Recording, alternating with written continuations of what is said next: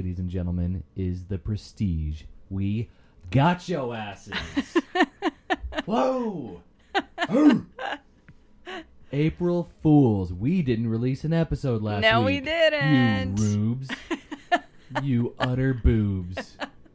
You were expecting it, but we You were like, were you know what? You were expecting us to do the responsible thing and record a, a podcast like we do every week. Wow. Wow. You know what? when you're that predictable, ladies and gentlemen, you know we're going to stunt on you. oh my God, that felt good. That felt good. It, you know what? It had nothing to do with us being sick. It had nothing, Nothing to, to do, do- with, you know, not every- having the energy. yeah, all of us having a cold and getting over that, and Cash being homeschooled, you know, Mhm. for a few more days. No. Had nothing to do with that. We just wanted to make you look stupid. Mission accomplished, George W. Bush. We did it. uh. Hope you had a good April Fools. Yeah, sorry about last week, guys. We like like we said, just life life finds a way and sometimes life gets in the way. And it does. That's what happened last week. We Mhm. apologize. We will try not to make that a habit. Uh, I'm sure everybody got along just fine Oh, the yeah. rest of their week, but it was nice. Uh, a friend of ours texted and said, "Oh, so no episode this week." That means a lot. It means that somebody That actually means- cares enough to want to listen every week. One text of somebody being like, "Oh no, no podcast, huh?" It's Yeah. like holy, sh- like that's big for us. Yeah. so, so that meant a lot, and we will not uh, make it a habit of missing episodes. Um, still trying to figure out the consistency thing. You know, for a long time I was releasing them uh, Saturday at midnight, but just with work and and life. Yeah. You know, we're we're kind of dipping more into Sundays. Mm-hmm. Uh, so so we'll see. Uh, yeah, you know, we'll we'll do our best. yeah, we will try to get them to you on Sundays.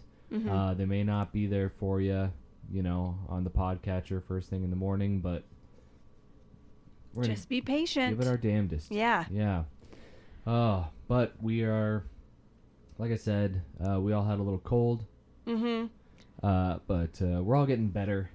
We're we're we're better. It's just like little remnant stuff, you know. You get those colds that have like the little bit of Lingering. congestion hanging on. Yeah. So Well, now I don't know if it's allergy related for me. yeah, yesterday I had the sniffles like crazy. I was sneezing like definitely allergy a related. mofo. Yeah. Yeah. Yeah. So So I'm just I'm feeling it all over again, and I feel like it's it's more allergy. it's frustrating. Yeah, Yeah. we'll have to uh, get some over the counter stuff. Mm-hmm. You know, we're not. Wait, we ain't Daddy Warbucks. We're not getting that Zyrtec. Right. You know, we're getting like I don't know what the I- main I- chemical component of the allergy what is it? is. equate or Sure, I yeah. don't remember the name of it. Yeah. But anyways, how you doing? I'm doing really well. Yeah. Yeah, how about you? Yeah. Other than the whole Mhm. you know Uh, yeah, allergies knocking me out. Yeah, we uh, we talked yesterday, and we kind of let ourselves uh, go a little bit yesterday. Had some beers. Uh, we had Chiba Hut for dinner, which is just oh the, The best, best yeah. sandwich shop around here. Mm-hmm. And uh, but then we told ourselves like, nope, back to healthy uh, starting on Sunday. And so far we've been good. So far, so good. Up in the water intake, Uh huh. and we got some uh, some little juices. You know, nothing too crazy, but Yeah, I'm hoping the water is going to help me just like uh, knock out my sugar addiction. yeah, We'll see. Yeah.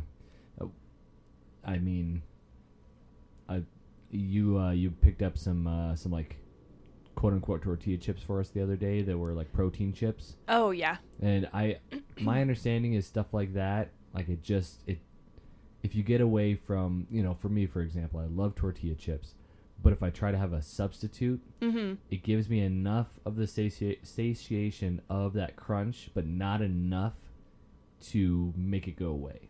Mm. So it's it's like I'm trying to trick my brain, but my brain is like, no, now we want like it's the like, real thing. Yeah, it's like you Okay. take a little hit of weed and then you're like, no, I need heroin now. you know, um, so working on that. Yeah, I think we need to just kind of maybe take a couple days of like make it a no sugar couple days just to reset our Yeah. our bodies and our Mhm. minds. But Which is so hard because sugar, I feel like, is just in everything. it's everywhere. Absolutely. Yeah. It's like, well, you know, I could have my Greek yogurt with blueberries and a little bit of granola, but how Yeah. much, how many grams of sugar is in all that? Yeah, you know? granola especially. Yeah. that's true. uh, Yep. just can't have any fun when you're trying to be healthy. No, no, but we're trying. Um, do you want to talk about what, you, what you've been into, or you want me to get going on it? Sure. Well, I mean, so I, I picked up. So well, you picked up uh, this graphic novel, right? Sure. You, Yeah. you don't got to church it up. It's a comic. Okay. Uh, Harrow County. Mm-hmm. Um, and I just started reading it today, so I'm just like maybe 20 pages in. I don't know, 10. I don't know. Uh, pretty good so far. It's like a horror comic book if you've never read it. Yeah, kind of Southern Gothic style. It's been years since I read it, and yeah, we were at a Barnes and Noble and uh, saw it on the shelves. And I thought, oh man, it'd be so nice to not only get back into that series, but get you into it because I thought you'd dig it. Yeah, it's interesting. I'll, I'll just kind of read the tidbit about it. It just says young Emmy always knew that the woods surrounding her home crawled with ghosts and monsters, the countless haints of Harrow County. But on the eve of her 18th birthday, she learns that she is connected to these creatures and to the land itself in ways she never could have imagined. Yeah, and it's uh, yeah, super interesting so far. I don't think I've ever really like read or seen anything quite like it yet. Yeah. yeah. Um, yeah, there was one point where she like goes into the woods and she kind of sees this little boy figure and he runs away and she goes to chase after him and somehow catches him and it shows her holding him. You just see his arms out, but she has him and he's no bigger than a basketball and I'm like, "What in the Hmm. world?" And then she ends up kind of fanning him out and he's just like a big ball of skin.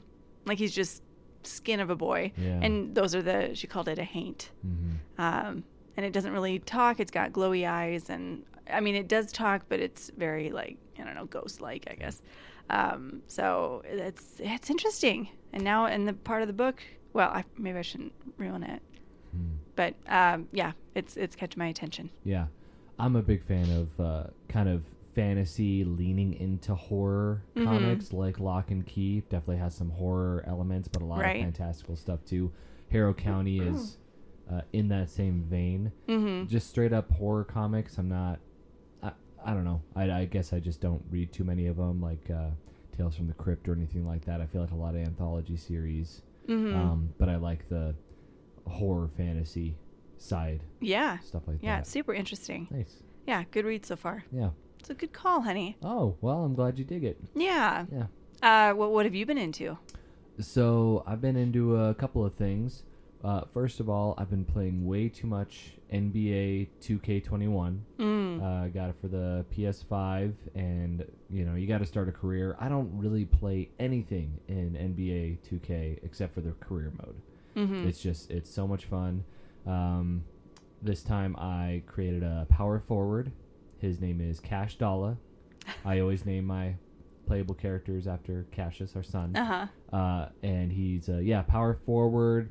Uh, he's a two-way stretch forward, which I don't really know what that means. I think Uh, yeah. I think versatile, like block, defend, or uh, defend and score. Okay. Um, I've been putting a lot of lot of effort into getting his scoring up, and now I'm working on getting the rebounding stuff because he's got the natural height already for rebounding, but he doesn't have a lot of vertical yet. I don't know. I- I'm I'm developing it, but uh, I was telling Amber that usually I play through these games and I play every single game of the season, and I'll I'll get worn out after the All Star break, and I'll kind of you know the the game will sit there for a while and collect dust.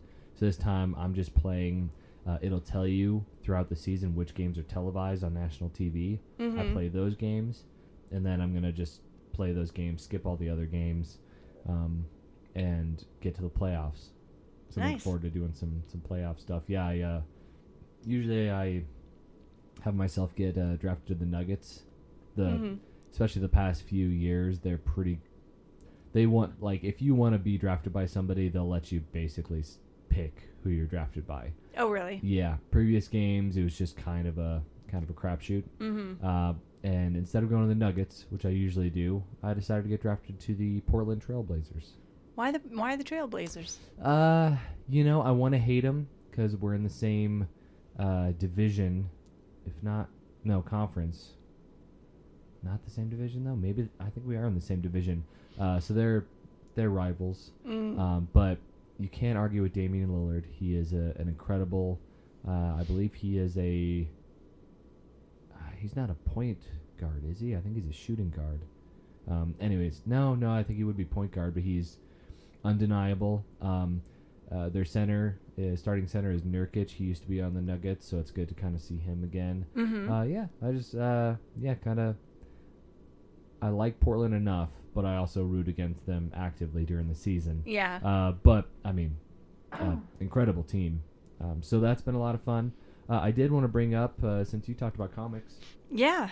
I uh, picked up a couple of uh, actual single issues the other day. We stopped by uh, Griffin Games and Mm, Comics up in mhm. Fort Collins. Great place, incredible selection. Mm-hmm. Uh, we actually got cash. Uh, it's like a D and D for kids kind of thing. It's called No Thank You Evil, Yeah, I believe. Uh huh. Um, and we played a little bit, and it was Mhm. really good. Uh, Amber was the the DM. She did a great job. oh, that that's. uh, I feel like you mm, practice. I feel like Yeah. Oh, practice would, would definitely be better. it was your very first time. You did phenomenal. Yeah. you did a great job. Um, so I, I I'm thinking up a uh, a campaign I want to run for you and Cash hmm uh, in the Trolls world. yeah, that'll be fun. So He'll dig it. yep. But uh, I found these comics. Uh, so there's a podcast called um, The Flophouse where Mhm. they talk about bad movies. Uh, and Elliott Kalan is one of the hosts. He used to be the head writer on The Daily Show. Mm. Um, and I, I don't really know what he's doing now. I'm sure he's just writing. Oh, he was also head writer for the newest uh, Mystery Science Theater 3000 series that was on Netflix. Cool. Very funny guy, but he uh, he wrote these uh, comic this comic series called Maniac of New York, and it's about a serial killer that uh, is terrorizing New York, uh, kind of modern day. Um, But it's uh, it's really interesting social commentary. Uh, the I don't. This isn't really a spoiler. No. Uh, so early on in the in the first issue, like the maniac uh, goes to New York, time Times Square, hmm and kills a bunch of people. And people are like, "What are we? You know, what are we gonna do about this?" But then it keeps happening, and it keeps happening, and people kind of get disillusioned, and they get like, it's it's a metaphor for. Uh, I believe it's a metaphor for gun violence in America. Oh, the wow. idea that there's a mass shooting and everybody is uh, up in arms Mhm. and scared, and then it just it keeps happening, and people get used to it. Almost, you get used to extreme, horrible violence Oh wow. and that's that's what I'm gathering from this comic is uh, there's one of the lead characters uh, becomes the head of like the I don't remember the name of the unit, but she's like the head of the get the killer unit, Mhm. and it's like a joke. She's like in the basement, you know. It's not a big task force; it's just her because everybody's like, oh, you know, what are you gonna do? You know, you can't stop the killer, and it's just like it's it's become day to day life, and you just kind of hope that you're not in the second issue, uh, all these people are on a train, and Mhm. the killer gets on the train and just starts murdering so many people, and it's horrible and it's Wow. graphic. And something that I really liked is the introduction to the second issue. I believe uh, Elliott Kalan talks about all these people that are on the train and talks about where they're going and what's going on in their life. And then the killer comes on the train. He's just says like none of them are gonna live to see you know tomorrow. They're all dead, and it it's it's really it humanizes you know these these people of course because I, I'm not a big slasher fan. I think we've talked about this, Yeah. and this feels like like the opposite of slasher. Like it's the killer is not somebody to be rooted for. You know very little about him. He is Mhm. again, he's he's more of a metaphor. He's more of a force of nature. So, you know, uh, Freddy Krueger and Michael Myers and Jason Voorhees, they're kind of kind of idolized. People kind of, you know, they kind of root for the killer because the writers write the the protagonist, if you will, usually Mhm. is like dumb horny assholes. And Right. this one, it's very much the opposite. It's about the human people that are affected by this this terrible tragedy that everybody's just given up on. And Wow. it's it's really it's really well done so far. I think the third issue is coming out pretty soon. Uh, if you're uh, if you think you'd be into that, I'd highly recommend picking them up. hmm Uh, I was really impressed with the first two, and I, I mean, it's going to give me a reason to go back into comic book shops every every week or every month to track down the issues as they come out. So, yeah, that's been really good. Sounds like a very sad comic, though. It's, I mean, yes, I it, it's not the easiest read because I I don't think he Elliott Kalan wants it to be easy. He does. Mhm. He's a funny guy, so he has some some points of some comedic elements in there, Right. but more so it's it's kind of a hard look at uh, how our country deals with gun violence, Mm-hmm. you know, and how it's become. Man, hopefully we don't come to that point where everyone's just used to it and you just hope you're not a victim. You don't think we've gotten to that point? Well, I I, I, guess I, it's, as extreme as it is, it sounds like it's, in the comics. Yes, it is a it is a comic book. It's a little heightened. Mm-hmm. I I I personally don't like to get into politics too much on this podcast, but I would say that we're already kind of there. Like Mhm. a a terrible, horrible mass shooting will happen, and then a couple weeks go by, there's another one. You know, during Mhm. during major COVID lockdown, there wasn't, and now, uh, getting back to it, Boulder. Uh, mm-hmm. I feel like every few days now I'm seeing, you know, active shooter on my, you know, pops up in my phone's newsfeed. Right. Uh, you know, people are dead. It's, uh, it's terrible, and I, I think that art like this is important to to shine a light on Mm-hmm. on that. You know. Uh, Yeah. So, yeah, that's. I don't, I, don't, I don't know. That's not a political stance. That's just human life matters and is Mhm. important, and it's the wanton violence in this country. Uh, you know, whether it's against Asian Americans, uh, Asian people in general, Mm-hmm. uh, or just people having guns and being able to take human life at their discretion is disgusting and yeah, not Yeah.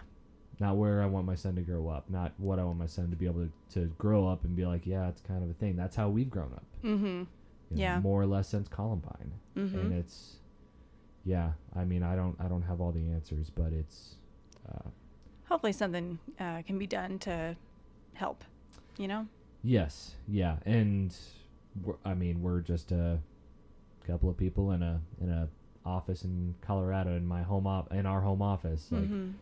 you know i just i wanted to point out that that comic because it's really well written uh, it's engaging and i think it is a uh, a, a really well uh, choreographed and well put together uh, look at america's current uh, gun violence Mm-hmm. issue Nice. uh, so yeah yeah but uh, also you brought up earlier you were asking what movie we watched a while ago. Oh. we watched uh, godzilla versus kong right yes. or the Kong. Ver- it's Godzilla versus Kong. Something Kong. like that. yeah. Um, I thought it was fun. You you were I well, then again, I I don't think I'm I would consider myself a fan of those movies in general, so I think that's Right. why I just was like, meh, it was all right. yeah, yeah um yeah, I mean, I just had a lot of questions. And you told me they were very valid questions, yeah, great question. but But it you're asking really good, well thought out questions in a movie about a big monkey fighting a big lizard. right. So, So, then I think I finally. I finally Yeah. asked you like, do I just need to like pretend that this is not real life? This is just a different dimension, or Mm-hmm. you know, and these things just make sense now. I'd say if you want to enjoy it, uh, you know, you don't need to turn your brain all the way off, but Mhm. I do think that just accept the fact that they can go really deep down in Yeah. a elevator, take a bullet train all the way to Hong Kong Right. uh, within a matter of hours. Yeah. Yeah. Okay. yeah, it's and that's just a thing. And they, they didn't question it. They're like, well, we're in Hong Kong now. And I would argue that in this series of films, a precedent is set for not really caring about those details. That's not that's not what they're here to do. They're not here to have the clearest time. They just need to get the, the characters from A to B. And yep, get them there because the story needs them to, and that's not great screenwriting. But but I I would say that the you know the fight between Godzilla and Kong and the fights at the end of the movie, I think they justified the pretty not great story and Mhm. the human characters being extremely forgettable. Uh, It was that's, fun. that- Yeah. it, that's the that's kind of the criticism that everybody's bringing is like the humans are boring. Mhm. Like they're not good. The best part is when Godzilla and Kong are fighting. And, you know, I, I mean, I did like the little girl in, in there and her relationship with Kong. I thought that was cute. Oh yeah, that was good. I thought you were talking about Millie Bobby Brown. Oh, and no. her whole side, their their whole thing was fine. But yeah, I, I did like the little girl that was friends with Kong. hmm Yeah, absolutely. Um, yeah, it made me like Kong, you know, a little bit more. And They definitely cast him as the protagonist in this movie, and Godzilla is more the antagonist. yeah, I mean, has he ever shed in good light in any of those movies? In the first Godzilla movie, yes, and in the uh, and in Godzilla King of the Monsters, he's seen as like the savior of the Earth Hmm. uh, from these other from uh, uh, oh geez, I can't remember any of the monsters' names. But yeah, he's seen as like the savior of Earth, like he was here to save Okay. humanity from the other gods, uh, the the other titans. Hmm. Um, so yeah, this is actually the first one in this more modern series that's painting Godzilla as the bad guy. Kind of just wanting to be, yeah, the alpha. Yeah, yeah, and I mean, you know, come to find out that there's some corporate shenanigans, and Godzilla is going after that, which is stupid and not really explained very well. It didn't explain it at all. No, no, makes little to no sense. But that's again, just if- needed if- to get him there, I yeah, guess. if you can forgive that, you'll probably enjoy it. If you can't, it's it's gonna be distracting, and, Yeah. and you're not really gonna have a good time. yeah. Neither is wrong. Both are valid. Yeah. so, uh, yeah, there's a there's some horror movies I need to catch up on too. Um, mm-hmm. I talk about one of my favorite podcasts is uh, Too Scary Didn't Watch, Right. and uh, they've done episodes on Saint Maud and Goodnight Mommy, uh, some horror movies that I've never seen. Uh, so I want to start watching those to get caught up, so I can I can listen to their episodes because they do such a great job. But I don't I don't want to hear about the movie from the podcast. Like hmm there's a lot of like bad movie podcasts where I'll totally do that. I don't need to see A bad movie to, and, shitty yeah. yeah i can just get in with the comedy and these girls are hilarious uh, these women excuse me Mhm. uh, but i like to know the story beats so i can kind of it it feels more like i'm in the room with them and i'm just Mhm. like oh hell yeah, yeah that was bad or that was weird you know and when the- when two of the three because usually it's uh, uh, one woman uh, going over the uh, premise and the and going through the story beats and the other two are just like losing their goddamn minds it's so oh it is truly uh, a really refreshing podcast so, nice. uh, yeah so i got to do some catching up hmm but uh, so we're not really going too long, but we talked about this introduction. We want to kind of spread it out a little more, just Mhm. because uh, we have a good time with it. We have fun, kind of talking about stuff that we're into, hmm and uh, I think that's something we have a good time doing with our friends. Is talking like and and hearing from our friends what they're into. You Mhm. know, that's kind of our a big part of our interactions with our friend is talking about what kind of stuff we've been into. I don't think that we're unusual in that fact, but uh, we are talking about doing uh, maybe a little more of this, you know, uh, and then paring down the uh, the actual, I'd say research part, hmm uh, but kind of paring that down a little bit. And instead of both of us doing an assignment for the week, Yeah. just one of us. hmm We take turns each week, and I think that puts less pressure on both of us. And uh, I think just after last week, we realized, like, you know, man, between uh, work and you're studying to become a realtor, Mhm. me with my business and and Being a cash parent. and be, yeah, being a parent, like, you know, uh, we wanted to kind of we wanted to keep this fun, so we keep Mhm. doing it. If this turns into work, odds are we're not going to keep doing it. Right. As as as much as we love getting texts from people asking where the podcast is, which we've gotten one and it was great. Um, you know, we we've got uh, a lot of lot of pots on flame. God damn, On the kettle. I'm turning into you. I understand what you're saying. yes, though. yes, you do. Thank you so much. I appreciate you. Yes, and me. Uh, so, so yeah, we're gonna kind of keep it. Uh, try and keep the again, quote unquote, research part a little more low key, more Yeah. conversational, more kind of easy breezy, beautiful. Maybe she's born with it. Maybe she's a cover girl. Who knows? so, I decided to take this week, yes. the unofficial first week of April, hmm because we roasted your guys' ass with that sweet prank. um, so I want to talk about. Actually, you know what? First of all, I don't like pranks. You don't. I don't. I think So I should never do one on you. not necessarily. I I I think that it's a power move in in Mm. the worst cases. Like I don't know, just maybe that's me being like super sensitive or a wet blanket. But I don't know, like when there's a dude that like a big part of his personality is pranks, I'm like I don't want to be Mm. around that guy Yeah. because it feels it just it doesn't feel balanced. Like I would Mhm. much rather riffs wi- riff with somebody, like you know, do a joke with people, like, like Mhm. have it be interactive. Yeah. Pranks, a lot of times they feel like, you know, I'm standing here, I have all the information. You're over there, you have none of the information. Now you look like an asshole, and I look great. Yeah. And it's like I I I, don't like that dynamic at all. Uh, but again, that's probably me being just a super super sweet sensitive cuck. But uh, so I want to talk about one guy that I think generally I kind of like, mm-hmm. but what keeps me from saying, "Oh, I really like this dude," is the stupid goddamn pranks that he does. because he's a million, probably a billionaire. He doesn't need to be doing pranks. It's so stupid. George Clooney, knock it the fuck off. You're a grown man. Let's get into it. but a kid at heart. Oh, I hate it. I hate it. Oh. I'm I think he does a lot of great uh, work for uh, in in the world. I'm sure Yeah. he is a, a philanthropic man at heart, Uh-huh. very giving person. But some of these aren't bad. Like there's apparently this this epic uh, uh, uh, prank battle between him and Brad Pitt. Who cares? A couple of millionaire white dudes like I wonder yeah, if it's still going prank- on or if prank was each other until you're blue in the in the face. but there there is one that I actually two that I didn't really like at all. Um, so uh, this is from uh, Purple Clover, which is a website that I found, and it is uh, George Clooney's 15 best pranks and his victim's revenge. oh my gosh. It feels like they never really get revenge on him.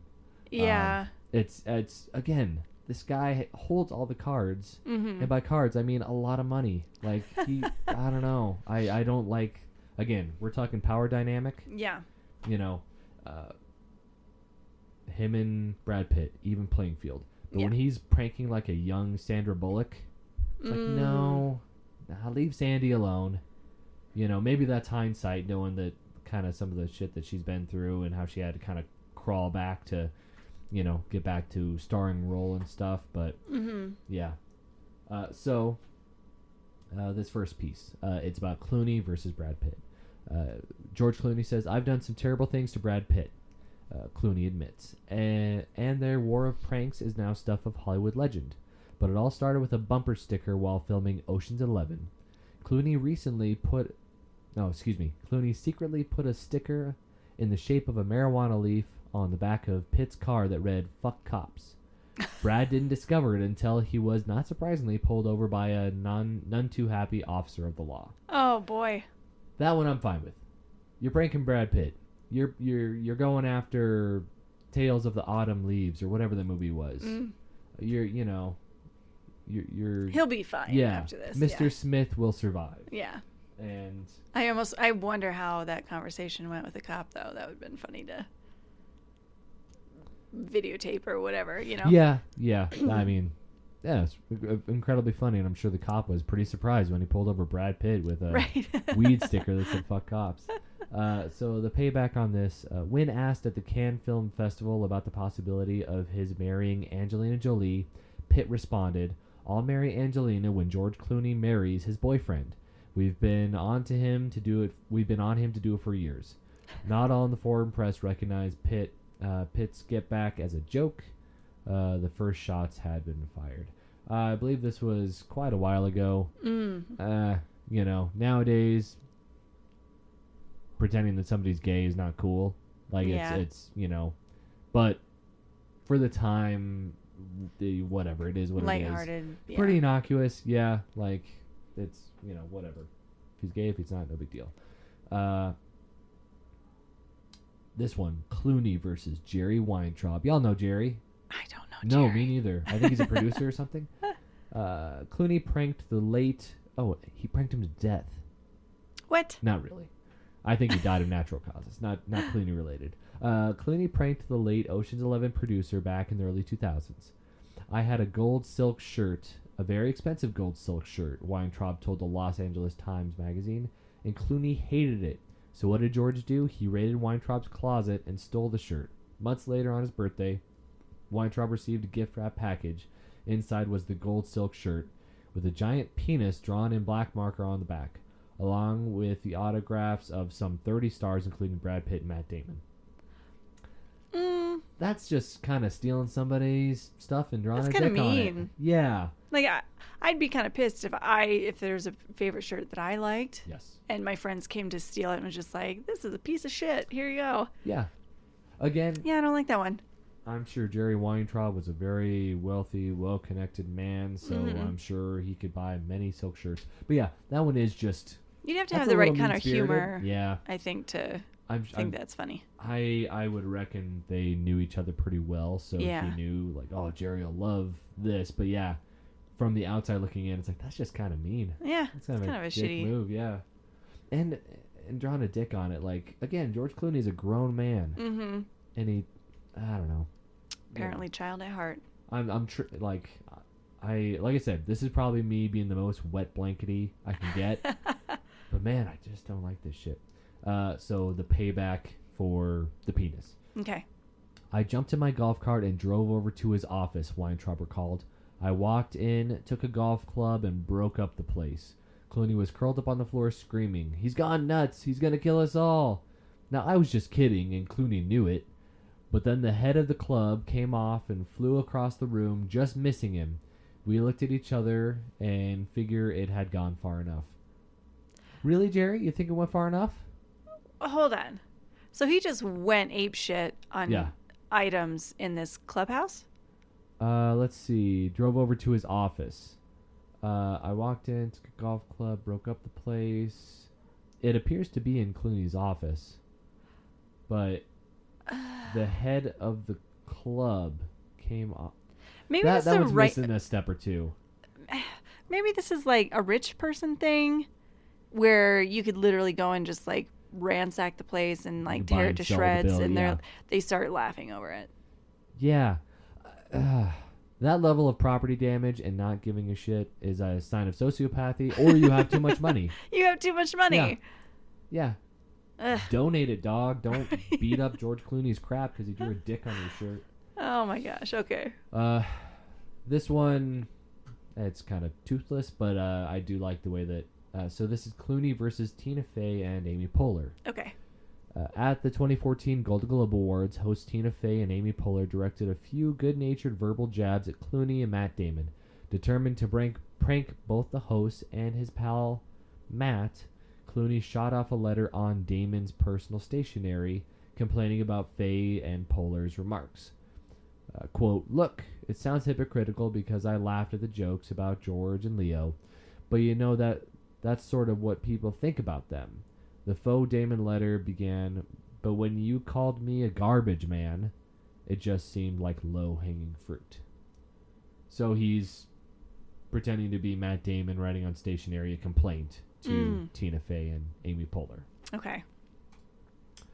Uh, the payback of this. Uh, Damon didn't know he was part of the prank until he received two giant fruit baskets from Tina and Amy, along with an apo- quote unquote apology. Uh, quote, if your note is part of some George Clooney prank, as I very strongly suspect it is, you A list amateurs are going to have to step it up. We are not some easily confused starlets here. We are grown ass professional comedians. Yeah, Yeah. yeah. Don't bring your weak ass shit into, Right. into Tina and Amy's house.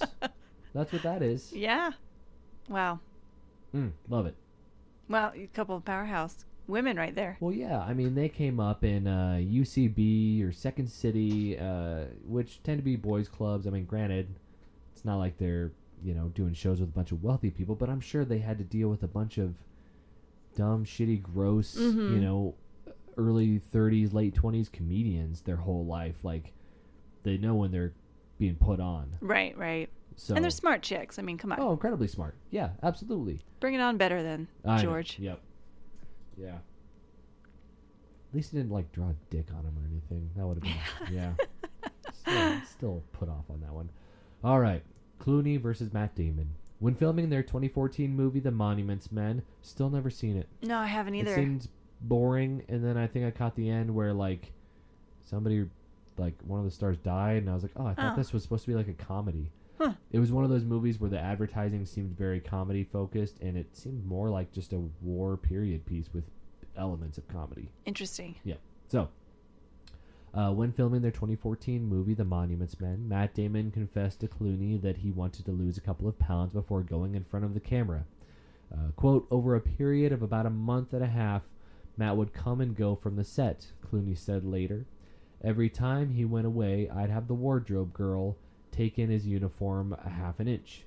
he was eating great, and then his pants were getting tighter. Damon was flummoxed. Every time I put them on, my pants were tighter, and I was like, ugh, this is weird. I've been going to the gym. That's fun. that doesn't hurt anybody. It's Matt Damon. Like, I'm sure he was looking fine. He probably looked in the Mhm. mirror, was like, I look great. hmm What's the. Yeah. That one, like. I'm. That gets the Garrett Burton seal of approval. that's that's fine. Yeah. Yeah. Uh, the payback. There wasn't any. George is a pro, Damon explained. He's very tough to get, and I'm way smarter than that. No, then he'll just come back with something worse. Mm. Yeah. Oh, so George Clooney's a bully. Okay, got Yeah, it. That's yeah. that's what people say about bullies. like, no, if I retaliate, he'll punch me even harder, Oh, true. and yeah. I don't want to deal with that. Unless you go real big to where he just doesn't do it anymore. You know what this is, honey? Hmm. Power dynamics. Mm-hmm. That's what's at work here. George Clooney, it's not enough to own some liquor company or whatever the hell he does. yeah. A coffee company, maybe? Yeah, he's got to mess with liquor? people just trying to work. Just on their not well, not nine to five. I don't know what hours actors work, Yeah, I have no idea. but like, yeah. Again, that one, I'm I'm fine with it. All right, Clooney versus Bill Murray. An occasional house guest of Clooney's, Bill Murray has learned to be wary of his host. He's gotten me with gravel. When you leave his place, Murray said, uh, you're carrying your stuff, uh, you're hefting all these heavy bags, and you get at airport security, and they go, open up your bag, and there's like pound or and there's like 11 pounds of gravel in the bottom of your suitcase and in all your bags. what? just filled him up with gravel. Just filled them up with gravel. Okay. That's weird. He was your guest, George. you take advantage of sweet old Bill Murray like that. So Yeah. he's kind of all over the board with it. He's, you know, Yeah. very innocent to like really just knocking into somebody's character. Again, I'm thinking if I had a friend, and again, like we're we're mid 30s. Yeah. Our, our friend group tends to be. This is they're probably like 50, 60 years old at this point. Mm-hmm. Say I had to go out of town for some business and I'm staying at a friend's place, Uh-huh. and then I'm heading back to like the airport and there's a bunch of gravel in my suitcases, I'm never talking to that person again. it's like my suits were in there, dude. Like Are they in bags, you think? Or just like gr- loose gravel? I, you know, that's a great point. I would hopefully say in bags, but You know what? This I think this tells you what I think about George Clooney. Loose gravel, baby. The mm. guy's a dickhead. Again, I think he does a lot of really nice stuff for people, but just this this shit gets under my skin. he doesn't like the pranks, guys. I don't, guys. Oh no, don't. Pr- oh no, people are gonna prank me now. Well, if hopefully you're not. listening to this, I'm serious. Don't prank me. He will legit not be your friend anymore. Yeah. if you're looking to get rid of me as a friend, I mean, you got Go your opening, I suppose. uh, so the payback for this, uh, Murray planned to pull a Kanye at the 2015 Golden Globe Awards and rush the stage during during Clooney's acceptance of the Cecil B. DeMille Award. But Clooney reportedly, re- my God, but Clooney reportedly learned of the prank in advance and, not wanting the sincerity of his speech disrupted, asked Murray to keep his seat. Probably just as well, said Murray. Quote, George does pranks in such a way that you're forced to compete. You say, oh God, now I gotta do it, and then he's already thought about what he's gonna do after I do what I do. Again, it's like, don't cross him because he will cause property damage, mental anguish. Like, well, and I Uh, wonder. I mean, wh- what which award was this? This is kind of a big one, right? Uh, yeah, I believe it might be like a Lifetime Achievement Award or something to that effect. Yeah, I don't know. That that might have been a below the belt type of prank. I feel like. Would you mind looking up the Cecil B. DeMille Award? for I, us? I, oh, yes, I think. I'm I'm pretty sure it's lifetime achievement in acting. I don't think it's like, you know, save the most babies in Cambodia, but like I, I don't think George Clooney would be in any position to be like, hey, don't prank me right now. This is a serious moment. Yeah. So this one, yeah, it's an award is an honorary Golden Globe Award bestowed by the Hol- Hollywood Foreign Press Association for outstanding contributions to the world of entertainment. So basically saying like, Yeah, thanks for you know being in all those movies. acting, producing, directing, all that Yeah. stuff. Yeah, yeah. I So- mean, getting the mhm. Cecil B. DeMille Award is a big deal. You Mhm. know what else was a big deal? My silk shirt, George. Moving on. Clooney versus Meryl Streep. No. oh, no why? Not Meryl. Not Meryl. Not our national treasure, Meryl Streep. Come on. She was in Into the Woods. Was that Meryl Streep? Yes. Or- Yeah. it? Yeah. yeah, yeah. I didn't really like that movie. The singing, probably. You didn't like it. I, I, I don't mind singing at all. I didn't like the story. Felt, Oh. felt weird. Felt like uh, uh, it didn't have a good flow. Ah. Yeah. There was a lot of different like storylines going on. Yeah, which that I don't mind, but I don't know. Maybe I'm not a Sondheim fan. Maybe. I think that's Sondheim. I don't know. Moving on. Uh, when it was announced that Streep was going to play British Prime Minister Margaret Thatcher in 2011's Iron Lady, Clooney, posing as Brad Pitt, mailed Meryl a collection of dialect coaching CDs with a note saying, I thought maybe this would help. The gift, Clooney related later, left the actress very confused. No shit, it's Meryl Streep. Uh huh. She can do anything. Yeah, you don't need to help Meryl. Meryl Yeah. just does. And the payback was Streep won her third Oscar. At a girl. Oh yeah. There you Best payback is is living living good. go. Mm-hmm. Yep. God, and I obviously you guys can't see this, but it's just a picture of her holding her Oscar, looking like a queen, Mm-hmm. looking like a goddess, and George Clooney's over there like I'm gonna put gravel in her bag. oh my! S- Shut up, George. Oh my gosh. Uh, Clooney versus Clooney. This one's in the Oh. family, so I think it's pretty funny. All right. Uh, Clooney gave his dad a small role in The Monuments Men. When the actor director screened the finished film for the first time, the end credits read in loving memory of Nick Clooney. As George recalled, he's like, "What the hell?" And I told him, "Well, you know, it's a long time before the movie comes out, so you never know." I think that was. Uh, I think that's in good humor. Uh, the payback Nick Clooney remains alive and well at the age of 84. This article was written in 2018. Uh, Mr. Clooney, senior, or well, I guess it's a different name. Anyways, Mr. Clooney, I hope you're still alive and doing well, and I hope Mhm. your your your just ragamuffin of a son isn't giving you too much shit. Leave Nick Clooney alone. Hashtag Nick. Yeah, so this one. Uh, Clooney versus Sandra Bullock. Back in 2000, celebrating the birthday. Yeah, wow. Uh, excuse me. Back in 2000, celebrating the birthday of Batman and Robin director Joel Schumacher, boo, uh, at his Hollywood home, Clooney and another famous actor, reportedly Tom Cruise. Ugh. I That's a could- weird couple. I couldn't imagine like being in a conversation with like Tom Cruise and George Clooney. Mm. I don't know. I think that'd be insufferable. Maybe that's Be me. a lot of ego in the air. Yeah, maybe that's me being like a jealous hater or whatever. But I'd, I'd just be like, I, I Be a don't- lot of me, me, me conversation. Yeah, I, I mean, your, your boat sounds great, George. I don't, I don't really care. Uh, so, uh, back to this. Uh, Clooney and another famous actor, reportedly Tom Cruise, told Sandra Bullock that they were going to dive into the swimming pool fully dressed, and that she should join them.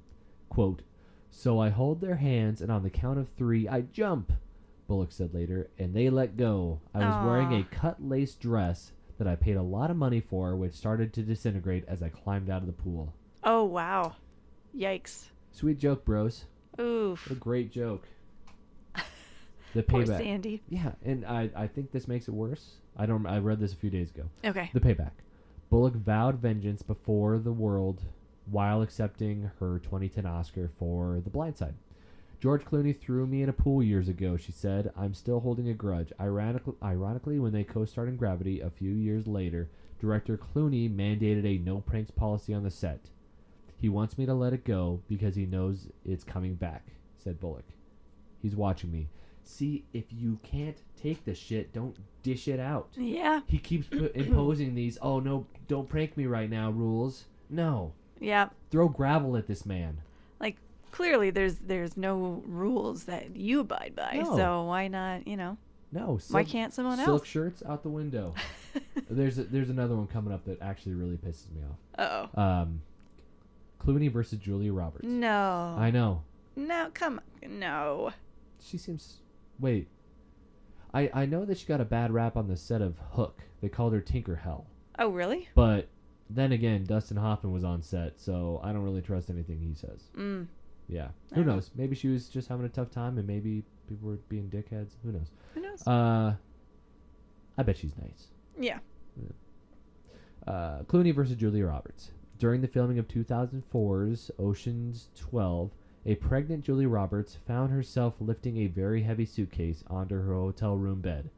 I opened the suitcase and there was a giant bronze statue inside, she recalled. I almost burst into tears. How could they do this to me? I'm pregnant. Clooney was the culprit. He'd mistaken Roberts' luggage for that of intended victim, Brad Pitt. So he meant to get Brad and it What's what's that sound, honey? What? Hold on. What's is that a train a coming? Bullshit. No, no. He doesn't care who's pregnant.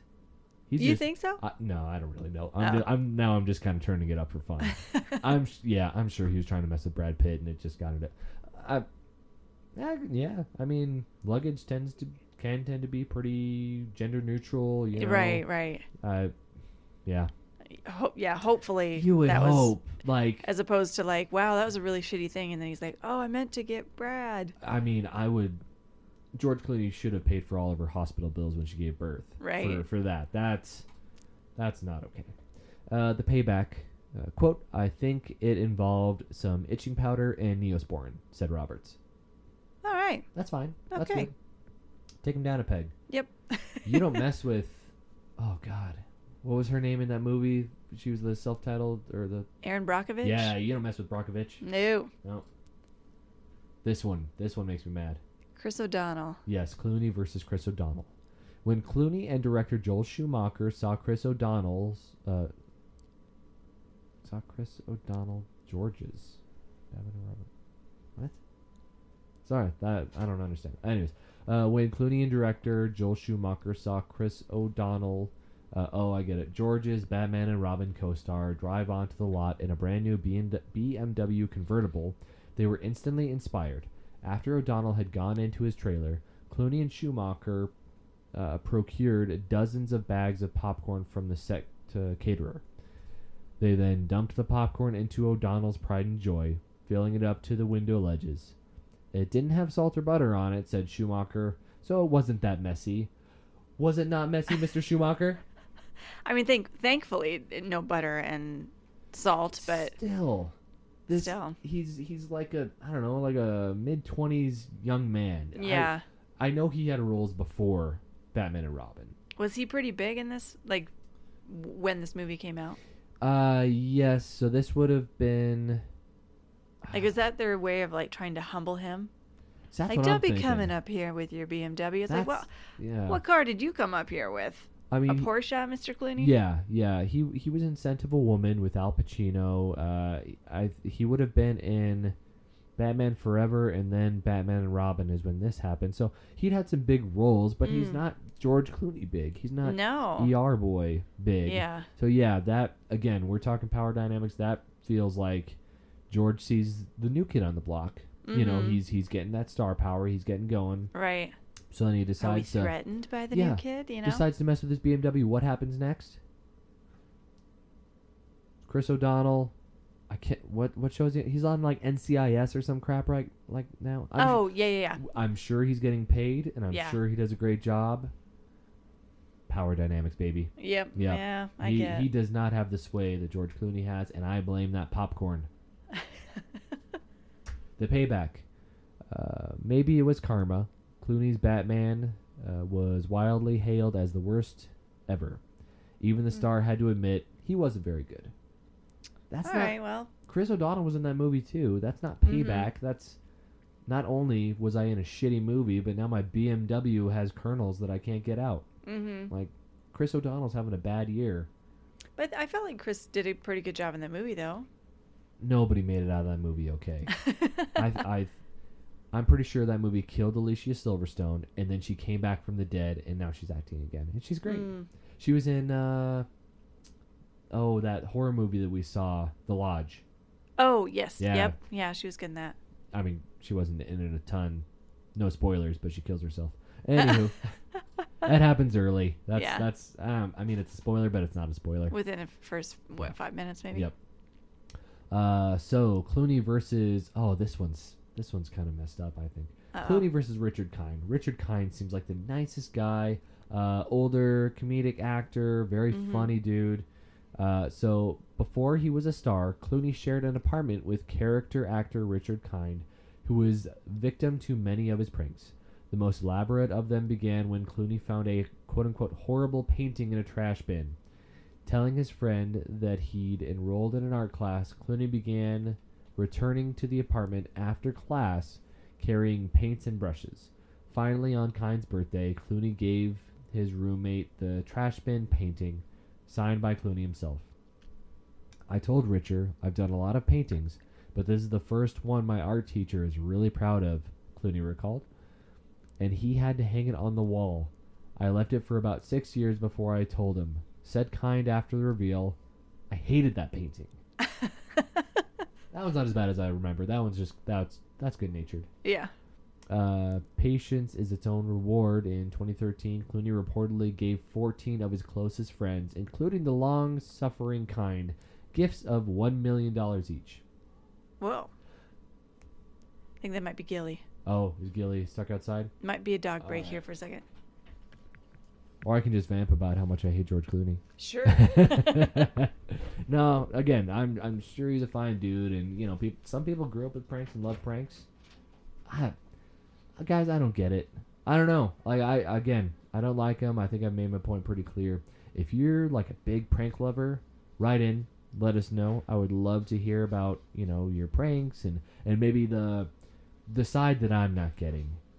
You know, maybe I'm just missing out. Maybe I'm the dipshit. Who knows? But let me know at lifewellspent at yahoo.com. You can also hit us up on Twitter at well underscore Garrett. I think so. Yeah. Worst so Twitter weird. account name in the world. So, but also like, granted, that's that's nice. But I also don't like a man who can just afford to give 14 of his best friends a million dollars. Well, unless you're the one of the friends. Yeah, but I'm not, so I'm mad. We just got to be friends with rich Yeah. people. Yeah, yeah, we got to get out there. We got to mingle more. Right? uh, Clooney versus Ryan Gosling. Clooney also did some clowning on the set of 2011's The Ides of March, as co-star Ryan Gosling tells it. He will come up to you and tell you something very serious, and then he'll walk away and you realize your pants are wet. He's had like an Evian spray bottle. He's been spraying your crotch the whole time. Oh wow, That's kind of childish, but essentially harmless. it is. Like yeah. it's just like, like goddamn, Brad. Now I gotta go. Like, you know, our, our dry off in there. yeah, our hand dryer. our break is over, and I'm supposed to be back on set, and now I gotta go.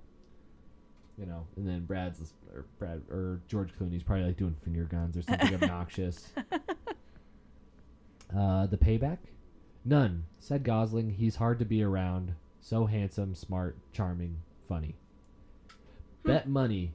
He's he just he he like lost himself in the moment, and he just like maybe he had his head down, and his like eyes towards the floor, and he's like he's hard to be around. And then he realized that somebody's interviewing. He's like, uh, he's he's just so smart and charming and funny. He's just Yeah. the best guy ever, and it's so tough to be around somebody like that. Not because of the pranks. Not at all. Almost constant pranks that Right, make up his personality for some reason. Clooney versus the paparazzi.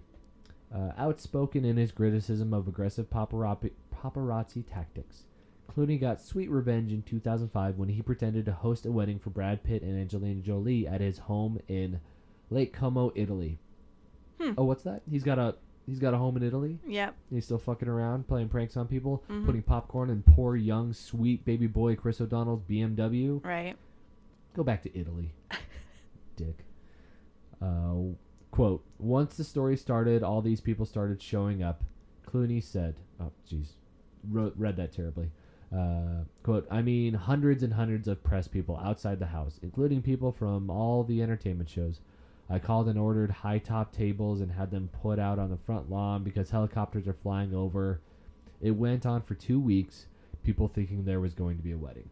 Wow. Yeah, that that's uh, like I mean, from what I hear about paparazzi, I mean that that's kind of a good one. You're you're really wasting their time. So hopefully, But I also imagine that those paparazzi are still getting some form of compensation, still getting paid if they're able to sell those photographs to, like, if if they're uh, independent contractors and they just take photos and sell it to outlets, they could still sell those and be like, hey, there's word that there's a uh, wedding That's happening, true, and here's yeah. these. And then if they already work for a publication uh, or some sort of media outlet, just they're, made everybody. on the clock. Who cares? yeah, I think he just made everybody look stupid. yeah. You know, yeah. but Again, that's kind of a dig at the media. I mean, not they're messing probably with not their the money. best. Yeah, he's not drawing dicks on their shirts. Like that one, I I don't think anybody made it out of that one too bad. Yeah. Uh, the payback, it's ongoing. The paparazzi has never let up when it comes to Clooney. Mm, Yeah, it's Clooney. yep. Clooney versus Hugh Jackman. After Hugh Jackman was named People Magazine's Sexiest Man Alive in 2008, uh, the 2006 Sexiest Man winner called him at 2 a.m., shouting, Shut up, Jackman! I know what you did! You started this big campaign that's been going on, and you took the title away from me. Oh my gosh.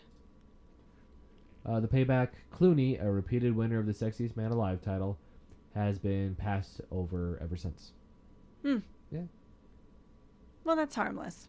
Yeah, it, ju- he just called Hugh Jackman at 2 a.m. and yelled at him. Yeah. That's I was like waking, uh, what was it, Jimmy Fallon up, or not Fallon, Jimmy Kimmel up in the middle of the night. That there's uh, pranks out there like Rihanna going in with all these big uh, lights and her music, and she's like singing, uh, "Bitch better have my money" while throwing dollar bills at him and Oh. you know waking him up When at two o'clock in the morning. see, yeah. Again, that's fine. Everybody's on a level playing field. It's Yeah. good fun. You know, Jimmy Fallon seems like Kimmel. he'd be. Oh, Kimmel. Kimmel, yeah, yeah. Kimmel seems like he'd be totally open to that. Because I think, yeah, he was doing that to I think other celebrities for a while, and Oh. then finally they started just getting him back. Yeah. And this is what they chose to wake him up at wee hours in the morning doing weird shit. I think that I think that's fun, and I think that goes to show that I'm like a total hypocrite. because like if, if other celebrities want to mess around with each other, that's fine. But Right. like, and I, again, I don't dislike George Clooney. I think he's an incredible actor. Really? You're not I don't really. I don't think I do, but maybe I maybe this is bringing to light how much I. I mean, don't you've like called him a dick. Go back to Italy. I mean, Ooh, that out of context sounds bad. Even though he's not Italian, like I would never say that to any anybody. Right. Like go back to X country. right? But yeah. when you got a home in Italy and you're dumping popcorn into poor, poor sweet Hopefully, angel he Chris just he O'Donnell's car. I mean, you want to think that like he corrects his pranks by like you know detailing the car after or something. You know, you would think. You would hope. Yeah. It's like, you know, if you want to be like, you know, they say karma's, you know, always comes back to you. Yeah. If you don't want that shit coming back, you Yeah. might evil or even it out a little bit. Follow through in a positive way, but I mean, just everybody's reaction after the fact is like, no, I'm not trying to get back at him because then he'll get back at me worse. Instead of, yeah, I mean, he poured all this popcorn on my car, but you know, I came to the set a day later and it was there, totally clean. He paid to have it detailed, and there was a bottle of expensive champagne in there or Mm. something. No, you don't hear that. You hear, I, that- w- I won't prank him because I'm terrified. I'm I'm Mm. scared for the well being of myself and my loved ones. yeah. That's a little overstepping, but still. Hmm. Ah, who knows? Or it's just the media not wanting to post that. you, thi- you, you think this is I don't know. you're like you're like the QAnon of I'm sure- George well- Clooney's pranks? I'm, I'm just know I know that there's a lot of stuff out there that the media doesn't publish because it's not a good story. Sure. You know, like they could take one piece of a a, a situation and then not actually broadcast the whole thing. I, I get that, but, but you know, who yeah. knows? yeah, I th- I think that George Clooney tends to be generally a pretty likable guy, so people would want to like not just i- if he did something nice to follow up, they'd be like, oh, but then he did this really nice thing, and that's George Mhm. Clooney. Like Ellen would do that because Ellen wants the people to come back and make them look good. Right, right. I don't know. Maybe I just haven't heard about it. Guys, if you're friends with George Clooney and uh, I'm just really way off on him, hit hit us up in the comments. There you go. Yeah. Brad Pitt versus Clooney. While filming Ocean's 12, near co-star Clooney's home in Lake Como, Italy, Pitt had a flyer typed up in Italian and sent it to the film's crew.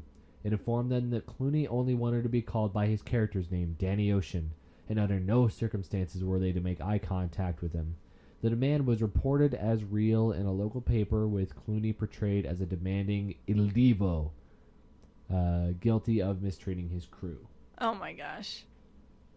Uh, the payback is pending. I am working on a prank that will end the end his career," said Clooney. "If you take the time, if you're willing to sit on uh, sit on one for a couple of years and just plant the seed, there's no rush," says the psychopath. Yeah. If, if it's gonna take a couple years for you to do a prank, that's that's you need some help. yeah, again, that that's too much money mentality. Yeah. It's like I have literally nothing to worry about, so I'm going to invest years how bored into are a you? prank. God, I'd Yeah. be so bored. Is Lake Como I mean, he boring? can't he can't be bored. I mean, if you've got so many things going on, like besides acting and yeah. I'm philanthropy sure he's got and a all ton, that stuff, a ton of stuff going on. But- yeah, I don't know. I don't know. you still got it. There's got to be a, some form of boredom, or maybe this is a coping mechanism. Mechanism, Mhm. you know, for I don't know, being a celebrity. Who knows? Yeah. I, I don't know. I don't know. Who was it that? Uh, I'm pretty sure this is true. It might have been Brad Pitt. Some somebody, a friend of his, he stayed at their house or something, and kept collecting the cat poop out of the litter box. Yeah, And then at was- the end of the you told me about this. He he took a human sized shit in the litter box. right? Yeah. Sorry, I shouldn't step on your story. you but- just threw out the punchline. Ah, punchline. sorry. yeah, but then he just yeah So the the cat owner was like, "Oh my god, my my cat hasn't pooped in days, and now there's a human sized poop in the litter box. Mhm. Like, yeah is my cat okay?" right. Yeah, I don't remember who that was, but yeah, yeah, I don't know. Uh, that one I'm okay with because in order to pull off this prank, you've got to collect cat poop, and that's not fun. Yeah. So everybody loses. hmm Yeah, as long as the as long as the playing field is even, pranks are fine. Right. I don't know. Just, I never realized I had such hard opinions on pranks. Right. yeah, not not a fan. Yeah, I mean, it's funny because you think like, oh, it's George Clooney. Like, of course, this is what he's kind of known for with his friends as being like pranking. Yeah, But yeah, there, it- there comes a time where, like, enough. I find it obnoxious. Yeah. But again, I, I think there's a lot of people out there that would say, you know, stop being such a titty baby and a wet blanket. And I think I don't think they're wrong. Yeah. I just I I hear that shit and I'm like, uh, no, I don't care. I, Like, I agree with you though. If if it's a fair playing field, yeah, then it's all fun. yeah, yeah, You know? absolutely. Yep. Uh, just like comedy, you know, don't punch Right. down, punch up, Yeah. because then nobody's really getting hurt. Yeah. So, Well, great Yeah. job, sweetie. oh, thank you. I Yeah. just I read some pieces of of, of uh, writing on the screen while we talked. You did a great job of your I- minimal research. yeah, nailed it again. yeah, at least we're consistent. yeah. I say that after we miss an episode. Uh, what are you gonna do? We meant to, so yeah, we're consistent. Yeah, on on purpose. On purpose. Yeah. So, uh, any you know what? I want to throw a curveball at you. What's up? Anything you're looking forward to next week? Um, Do you have any idea? Like, you don't got to tell us because I do like the kind of surprise. I, I have no idea. an no idea. No idea. Perfect. I love it. I never really have an idea until probably the day before or the day of. Right. That tells you where we're coming from. Yeah. Yeah, we're we're on the same page. I there. just work better under pressure, you know? Absolutely. yep. um, but yeah, it'll be fun. I, I love that we're doing, you know, pranks this whole month, Yeah. which I think will only be like, what, two or three more weeks? What's the date today? I don't know. It's the 11th. Yeah. yeah. So, But uh, yeah, if you guys don't want to talk about um, Falcon and Winter Soldier, we will bid you adieu. hmm yeah, and we got some catching up to do. So, we're going to get straight into Falcon Winter Soldier talk. Thank you guys so much for joining us. Uh, we hope you came back after we missed last week. If you Mhm. did, we love you. Uh, hope you have a fantastic week. And we'll catch you next Sunday. Promise. Yes. Okay, bye. Bye. Okay, so, So I gotta remember what the I uh, know. episode was last week. yeah, because I believe we're we should be talking about uh, episode three and four. Uh, eh, you know, if I remember correctly, episode three was kind of a letdown. That was the one where they break Baron Zemo out of Oh yeah. jail. They go to Thailand. Mm-hmm. Uh, there's that thing with the power broker or whatever. Or I, I think we still. Sharon or whatever. I don't think we've met the power broker yet. It was somebody else that's like affiliated with the power Mhm. broker. Mm-hmm. Yeah, and Sharon Carter came back. Mm-hmm. She's fine. I like that she's kind of pissed off because she sort sort of got the short end of the stick when the whole Civil War fallout happened, Yeah. which I think is a really cool, uh, cool angle to look into. Is we've seen the fallout with Captain America, with Bucky, with Sam, Mm-hmm. um, you know, and how they've all essentially been pardoned. But yeah, Sharon Carter kind of got left out in the cold. Well, it kind of sounds like she's maybe she's working with the power broker because it seems like, I mean, from that whole like um, when they had that big battle with those big old what are those things called on the ship? Oh, oh, the the the shipping containers. Yeah, Yeah. They, they found the guy who made this the serum. Yep. Um, and then she gets picked up by a woman uh, at the end, and she's like, "Oh, we have a problem." Yeah, that's I forgot about that. Part. and they haven't really so i think that's going to come up later and so i think that she's probably done like in something deep Yeah, she could potentially be playing both sides, and there's Yeah. actually a precedent set in the comics that backs up your theory. okay Uh, in the Civil War storyline in the comics, the first Civil War storyline, uh, Captain America and Iron Man are fighting. They're on two different sides of the Superhuman Registration Act. Uh, Captain America eventually he gives up because he realizes that people are dying. This is causing way too much pain. He needs to to surrender himself to uh, the authorities, mm-hmm. and uh, you know that that's that's his leadership. Is he's like, no, you know, all of us are guilty in this. I'll get arrested, and uh, he ends up getting assassinated. He dies. Captain Mm. America was out of the M- the Marvel comics for maybe a year or two, oh wow uh, but he was killed by Sharon Carter. oh And it turns out that she was actually, I think she was brainwashed, or she was a Skrull impersonating as Sharon. I can't remember off the top of my head. I think it was Hmm. brainwashing though. okay So I don't think the brainwashing is at play, but I do think that if she is playing like double agent, I think that Mhm. would actually make a lot of sense. yeah That's interesting. I, I didn't even think of that. That's yeah yeah, so that's great. maybe they'll reveal more next episode because how many are there Mhm. left you said there's like four or five Yeah, so we're through four episodes. I think there should be between four and six more, okay if I remember correctly. So, yeah, I think that would be a really good reveal. uh-huh You know, I mean, she's had to kind of survive any way she can while she's been out there. So, well and i think in the trailer it showed her fighting bucky and sam did it? i thought so Oh. Oh, I don't Maybe? know. I don't know. Yeah. Um Yeah, could be. Oh, you're right. Our our son came in. shaking what's happening There's blood. oh it's a it's a paper cut Yeah, you're You're okay, okay. kiddo. No. do you want a band-aid Yeah. okay All right, we're gonna cut, uh, pause for a medical situation. Emergency. Yep. All right, be right back.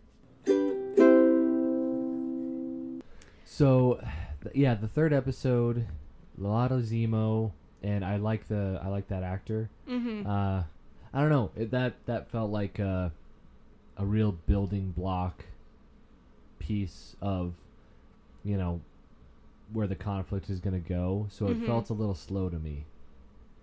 Yeah, I could see that. There wasn't a ton of uh, the new Captain America that I Mm-mm. remember.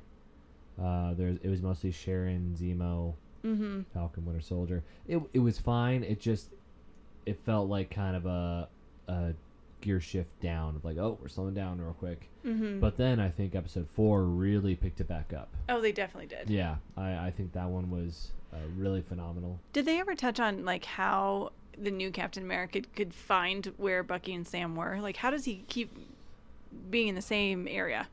I don't know if I mean they are backed by the governments. Maybe the the government is able to track them via satellites, and that's how they're tracking them down. But also, uh, uh, Sam and Bucky are tracking the same people that this uh, this new Captain America and Battlestar Yeah. are.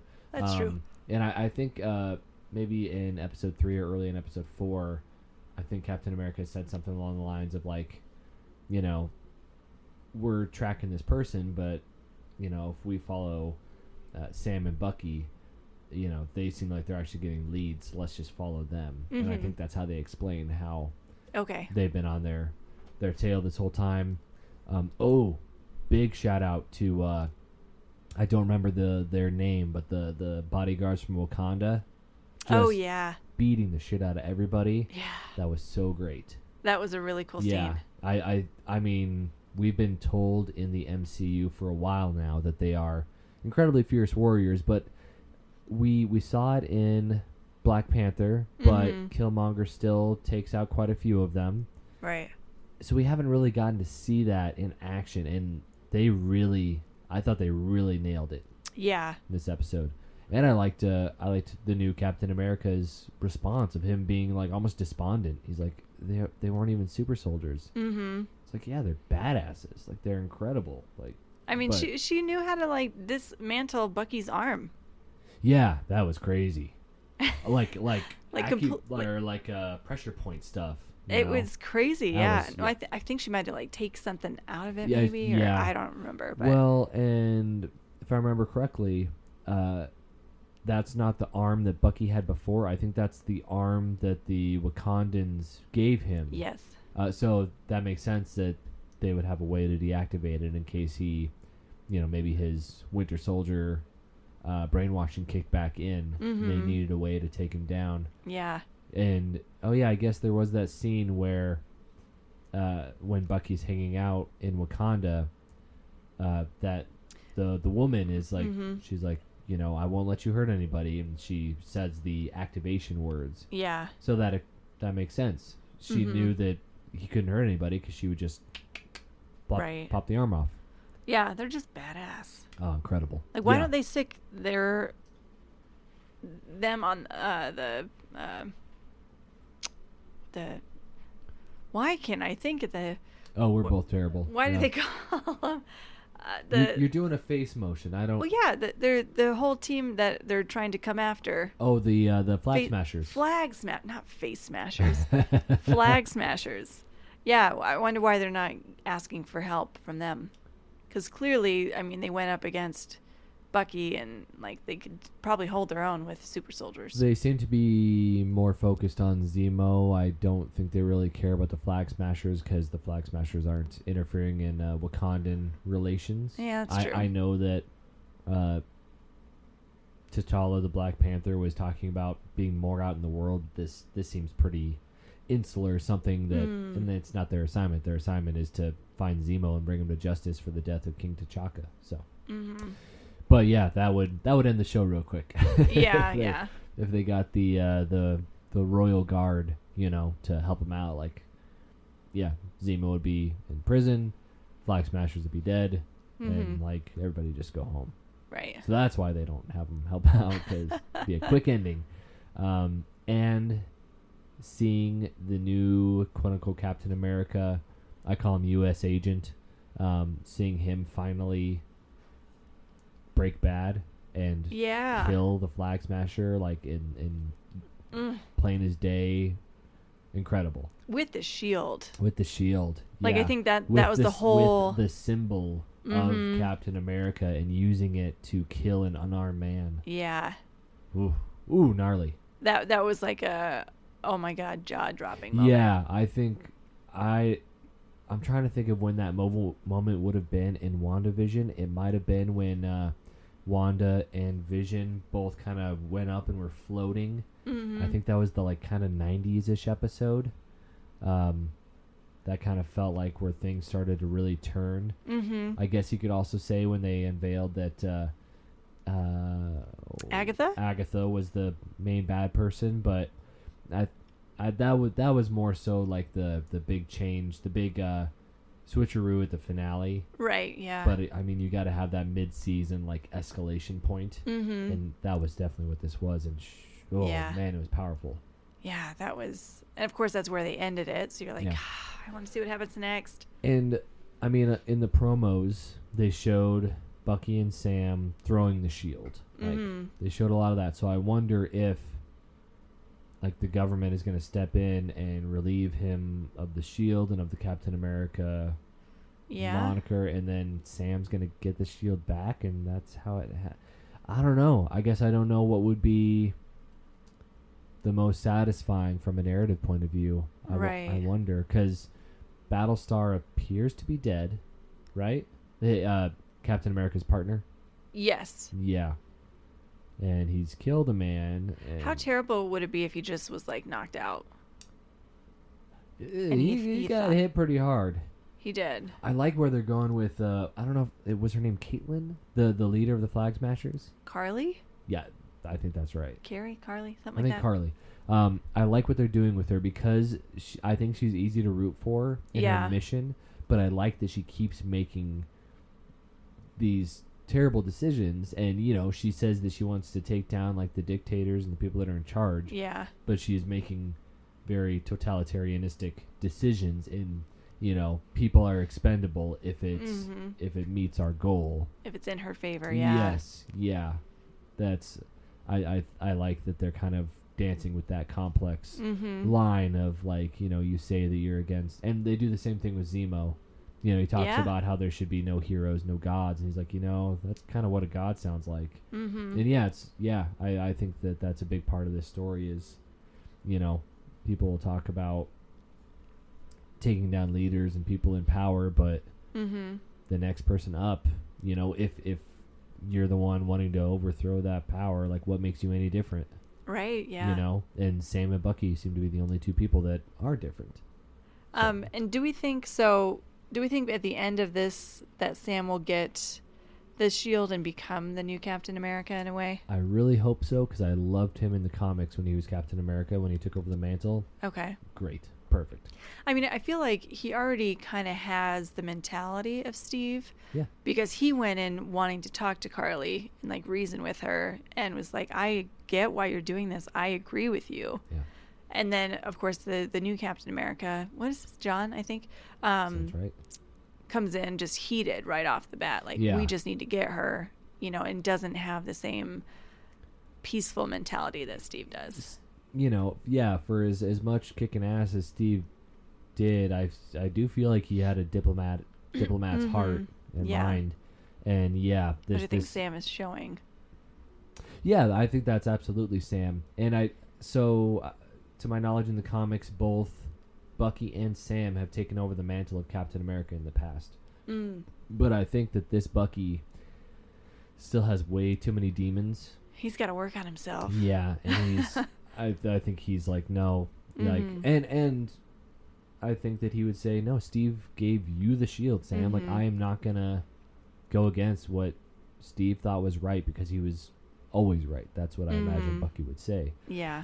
Uh, so yeah, I really hope one of the closing moments in this show will be seeing Sam flying, you know, with the red, white, and blue suit Mm-hmm. and the shield. Ooh, ooh, That'd that'll cool. look good. That'll look so good. yeah. Yeah. Uh, I saw some little. I didn't watch the video, but there was like a headline on a YouTube video um, saying that there is a big Marvel character that's going to be debuted in this show. Oh, really? I'm assuming they're talking about the Power Broker. Yeah. Yeah, so I have no idea who that would be. I don't know.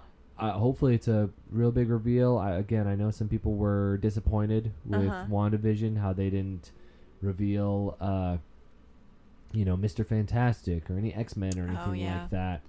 Uh, I don't think this this show needs to make up for that. I don't think anything needs to make up for WandaVision. I loved it. I don't think Mhm. they need to reveal like, you know, all of a sudden Beast walks out. You know, camera Right. left. He's like, "Well, I've got something to say about that," and then it, Yeah. you know, we don't need that shit. Like, Mhm. good storytelling is what we need. And if there's a way to organically drop in some new characters that have been acquired by Disney, Mhm. cool. If not, as long as the story works, then I don't, I don't need that kind of, you know, oh bam, Right. Moon Knight or whatever. Like it's fine, but it's not it's not necessary. So, Mhm. so yeah, I episode three fine for me. Yeah. Yeah. I mean, I- I'm enjoying the the series overall. Yes, You I agree.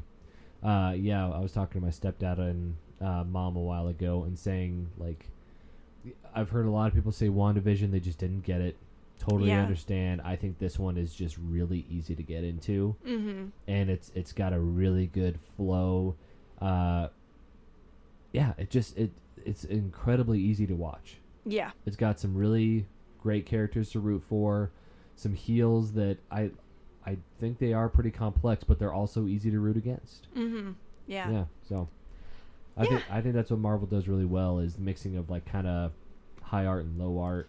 Mm-hmm. You know, it's all a bunch of fake people flying around and you know superheroes, but they I think they tackle you know some deeper subjects pretty well. yeah, more with- of the with- human. yeah, without making it uh, boring or you know esoteric and, and you know you can't really figure out what the metaphor is.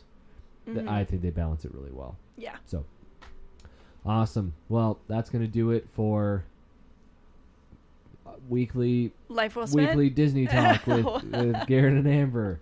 Uh, yeah, I, I didn't forget. At least I don't think I forgot the name of our podcast. No, that'll do it for Life Well Spent with Garrett and Amber. Yeah, I didn't even intro us. I, I was thinking about that halfway Yeah. through, but that's all right. Oh well, that's We're uh, getting back into the groove of things. that's yeah. our follow up prank. oh God, no! I'm gonna stop. I'm gonna stop saying that our pranks.